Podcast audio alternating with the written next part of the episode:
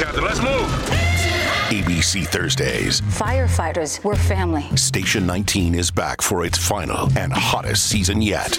The subject has explosive chemicals. With fiery romances. You're the love of my life. And Andy is finally in charge. I'm gonna be the best damn captain the station has ever seen. Station 19. All new Thursdays, 10, 9 central on ABC and stream on Hulu. This episode is brought to you by Bumble.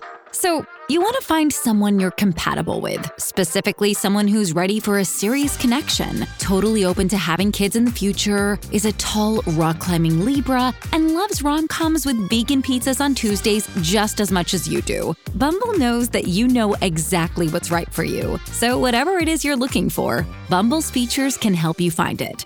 Date now on Bumble.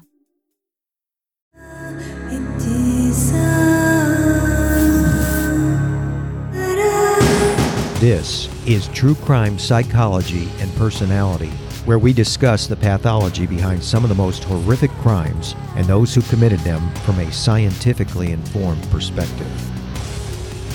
I'm Dr. Todd Grande. I have a PhD in counselor education and supervision, and I'm a licensed professional counselor of mental health. Dr. Todd Grande, that's my YouTube channel. Today's question asks if I can analyze the situation with Shia LaBeouf he has been named in a lawsuit filed by Tahliah Barnett. Just a reminder, I'm not diagnosing anybody in this video, only speculating about what could be happening in a situation like this. If you enjoyed this video, please like it, subscribe to my channel, and consider supporting me on Patreon. I'll put the link to Patreon in the description for this video. First, I'll cover the background of LaBeouf, then I'll move to my analysis. Shia LaBeouf was born in Los Angeles, California on June 11, 1986, his father had a number of odd jobs, and his mother was an artist. LaBeouf described his parents as pretty weird people. LaBeouf said that his father was abusive and used alcohol and drugs. His father used to take him along to AA meetings. How's that for encouraging? Like his father was saying, you might as well get a head start. That doesn't seem to be a good parenting move. LaBeouf said he grew up poor, but he had a good childhood overall. His parents would eventually divorce due to trouble with money. LaBeouf started his acting career when he was 10 years old. He performed at comedy clubs. He went on to start acting in television shows and movies starting in 1998. He is probably best known for his role in three of the Transformers movies. In 2013, he was accused of plagiarizing a comic to make a short film. By 2014, he was consuming excessive quantities of alcohol. He started getting involved in performance art, engaging in a number of stunts consistent with that profession, like when he went to the Berlin Film Festival with a bag over his head that had the words, I am not famous anymore, written on it. LaBeouf managed to accumulate an extensive criminal history in addition to his acting experience. In 2007, he was arrested after a fight with a neighbor in Van Nuys, California. 2008, he was arrested after driving into another vehicle. He was intoxicated. 2011, he was in a bar fight in Sherman Oaks, California. 2014, he was drunk during a musical performance and was arrested during the intermission. Ultimately, he would plead guilty to disorderly conduct. He sought treatment for alcohol use after that incident. In 2015, he was arrested in Austin, Texas, due to being intoxicated and disorderly. In 2017, he was arrested for public intoxication, obstruction, and disorderly conduct in Savannah, Georgia, and in September of 2020 in Los Angeles, he was charged with petty theft and battery. In December 2020, a 32 year old musician named Tahliah Barnett, who goes by the name FKA Twigs, filed a lawsuit against LaBeouf and made a number of allegations about his behavior that occurred in 2018 and 2019 when she was dating LaBeouf. Specifically, the lawsuit contains five complaints sexual battery, battery, assault, intentional infliction of emotional distress, and gross negligence. Let's take a look at the allegations contained in the lawsuit. It is important to remember that these items are, in fact, allegations. They have not been proven to any degree in a court of law. In my summary, I'm not necessarily listing these items in the order they were presented in the complaint, and I'm often paraphrasing. The complaint talks about how the relationship between the pair developed. LaBeouf and Barnett met while filming the movie Honey Boy in 2018. They would become romantically involved. After dating for just two weeks, LaBeouf dramatically professed his love for Barnett, engaging in over the top displays of affection. Within a few months, he convinced her to live at his residence in Los Angeles. After she moved in, he changed. There were frequent bouts of rage and jealousy. He started becoming abusive in a variety of ways. Allegedly, he would verbally berate her for hours about insignificant subject matters, like her lack of taste for art. He would count the number of times Barnett kissed him during a given day, and if she missed a target number, he would berate her. LaBeouf had what the complaint refers to as delusions, which involved him keeping firearms because he thought that gang members were going to attack him. At some point, LaBeouf allegedly started engaging in a number of physical attacks. He attacked her one evening when she was in bed, towering over her and squeezing her body and arms. After this, he began to strangle her while whispering, If you don't stop me, you are going to lose me. LaBeouf threw Barnett to the ground outside of a hotel. He drove around maniacally and took off his seatbelt, saying that he would crash the car unless she professed eternal love for him. When she tried to escape from the vehicle, he threw her against the car and tried to strangle her violently as he screamed in her face. As the relationship continued, so did his efforts to control and manipulate. LaBeouf allegedly forced Barnett to watch documentaries about women who were murdered and would not let Barnett sleep with any clothes on. Perhaps he just read the Norman Bates Guide to Better Dating, or perhaps another little known title, Achieve Relational Success with Keith Raniere. It's really important to read about the author before investing in a book. Barnett claimed that LaBeouf exhibited a dangerous and illegal use of firearms. A few examples bragging about possessing a firearm illegally and driving around Los Angeles shooting stray dogs in an effort to get into his character for the movie The Tax Collector. Barnett started planning ways to escape the relationship. She started distancing herself from LaBeouf, but because he was so controlling and watching her frequently, it was difficult and dangerous for Barnett to get away. One day when she was packing, preparing to escape, LaBeouf appeared unannounced and saw what was happening. He violently grabbed her, lifted her off the ground, and kept her in a room against her will as he screamed at her. LaBeouf allegedly transmitted an STD to Barnett. She confronted him about unusual symptoms she was having, and he admitted that he knew he had an STD, but he tried to cover up the visible symptoms with makeup. The complaint doesn't actually say what disease LaBeouf allegedly had. Many people have theorized it was herpes. Barnett and LaBeouf went to receive counseling. LaBeouf wanted to repair the relationship, but then he tried to act like he was the victim. Ultimately, LaBeouf found another romantic partner and rejected Barnett via text message. The complaint goes on to talk about how other people have witnessed some of LaBeouf's bad behavior. The complaint specifically states that LaBeouf's recklessness makes him a danger to women everywhere. Interestingly, the complaint states that Barnett did not want to file a complaint. She approached LaBeouf and encouraged him to receive mental health care and make a donation to a domestic violence shelter. Instead of taking those steps, LaBeouf minimized the seriousness of his behavior, saying specifically that the STD was not that bad. He attempted to intimidate Barnett and used personal messages to embarrass her. If Barnett wins an award, she intends to donate a significant portion of it to victims of domestic violence. LaBeouf responded to this complaint by saying a few different things. I have been abusive to myself and everyone around me for years. I have a history of hurting the people closest to me. I'm ashamed of that history and I'm sorry to those I hurt. He told the New York Times that many of the allegations in the civil suit were not true, which of course is different than saying none of them are true. As humans, we're naturally driven by the search for better. But when it comes to hiring, the best way to search for a candidate isn't to search at all. Don't search, match with Indeed. When I was looking to hire someone, it was so slow and overwhelming. I wish I had used Indeed. If you need to hire, you need Indeed. Indeed is your matching and hiring platform with over 350 million global monthly visitors, according to Indeed data, and a matching engine that helps you find quality candidates fast. Ditch the busy work. Use Indeed for scheduling, screening, and messaging so you can connect with candidates faster. And Indeed doesn't just help you hire faster. 93% of employers agree Indeed delivers the highest quality matches compared to other job sites, according to a recent Indeed survey. And listeners of this show will get a $75 sponsored job credit to get your jobs more visibility at Indeed.com slash podcast. That's Indeed.com slash podcast. Terms and conditions apply.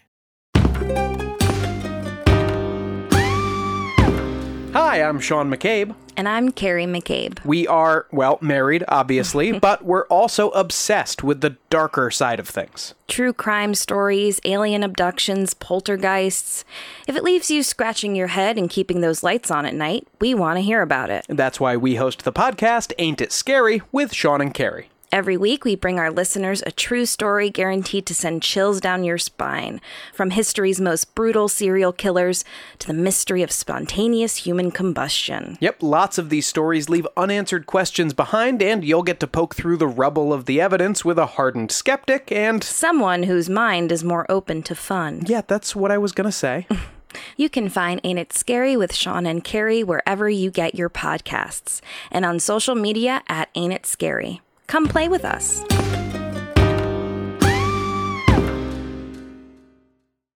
Now moving to the analysis, LaBeouf said that he suffers from PTSD, and there is this theory that he has difficulty controlling his alcohol use. He had a rough childhood and was interested in escaping poverty. When he did start making money, he supported many of his family members, and there was a lot of pressure on him to keep working.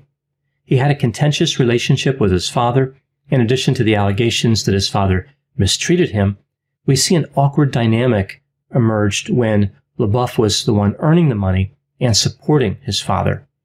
LaBeouf's use of alcohol diminished some of his pain, but as always, the alcohol use created more problems than it solved and put him in an even worse situation. Even though he had a lot of trouble with the law, which occupied much of his time, he has been incredibly productive as an actor and earned millions of dollars. He was able to achieve his goal of becoming wealthy.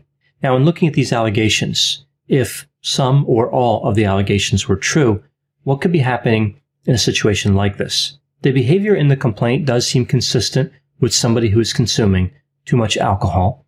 It could also be consistent with PTSD. That disorder manifests in a variety of ways, so it's difficult to know. Outside the allegations of physical harm, I found it interesting that the complaint contains so much detail about the alleged manipulation component. This is not always touched on during legal proceedings. Often the law focuses on items that are easier to prove, like when one person physically strikes another. It's almost like the complaint is getting at this idea that LaBeouf could be narcissistic. Looking at the alleged behavior, there seems to be love bombing, like LaBeouf really turned on the charm and there were grand displays of affection to get Barnett to like him. There is the commitment. She moves into his residence, and then everything changes. His behavior becomes harmful and antagonistic. This is a familiar pattern often associated with narcissism. It will be interesting to see what happens with this part of the complaint. Again, the physical component is usually fairly clear. There's either evidence to support that or there's not. But with the narcissism related components, like the relational, affective, and cognitive angle, it becomes much more difficult to prove. Often the argument is made that it takes two people to have these interactions. How do we know that they weren't manipulating each other to some extent? How do we really figure out who is guilty? The reality is that even though people often recognize narcissistic attitudes and manipulation, the law often does not offer a good remedy for victims. For example, looking at the intentional infliction of emotional distress claim. Many times when we see those claims in various lawsuits, they're talking about behavior that does happen in real life, but it speaks to a state of mind and touches on emotions that can be difficult to interpret. I think people often look at these situations and believe there's two sides to every story. Whereas again, with physical abuse, it's just easier to figure out. The person doing the striking is responsible. There's no excuse for that behavior.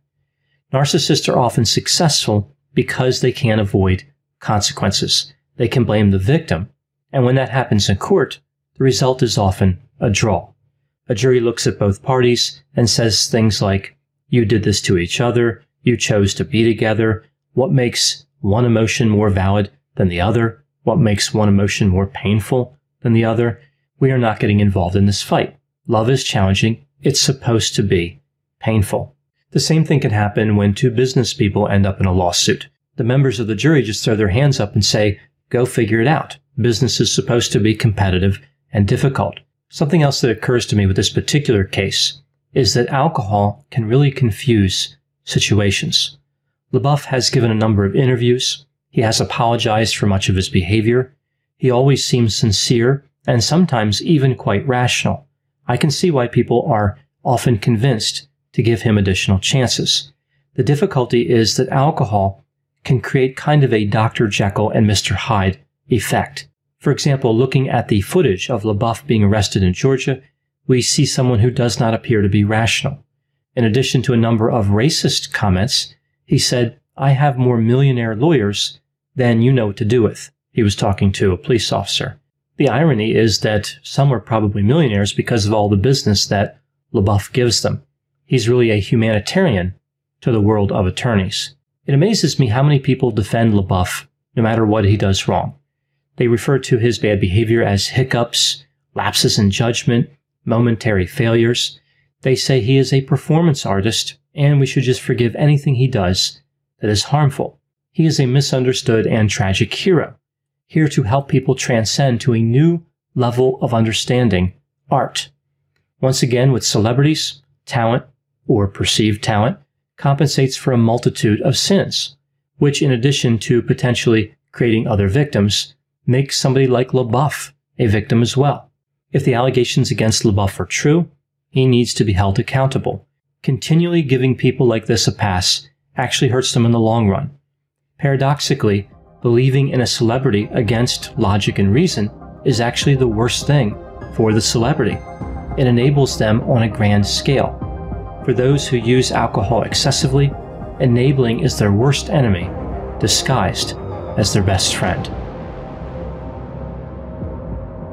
This has been True Crime Psychology and Personality from Ars Longa Media.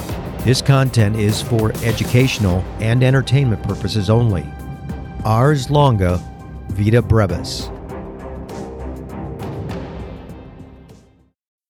As humans, we're naturally driven by the search for better. But when it comes to hiring, the best way to search for a candidate isn't to search at all. Don't search, match with Indeed. When I was looking to hire someone, it was so slow and overwhelming. I wish I had used Indeed. If you need to hire, you need Indeed. Indeed is your matching and hiring platform with over 350 million global monthly visitors, according to Indeed data, and a matching engine that helps you find quality candidates fast. Ditch the busy work. Use Indeed for scheduling, screening, and messaging so you can connect with candidates faster. And Indeed doesn't just help you hire faster. 93% of employers agree Indeed delivers the highest quality matches compared to other job sites, according to a recent Indeed survey. And listeners of this show will get a $75 sponsored job credit to get your jobs more visibility at Indeed.com slash podcast. That's Indeed.com slash podcast. Terms and conditions apply.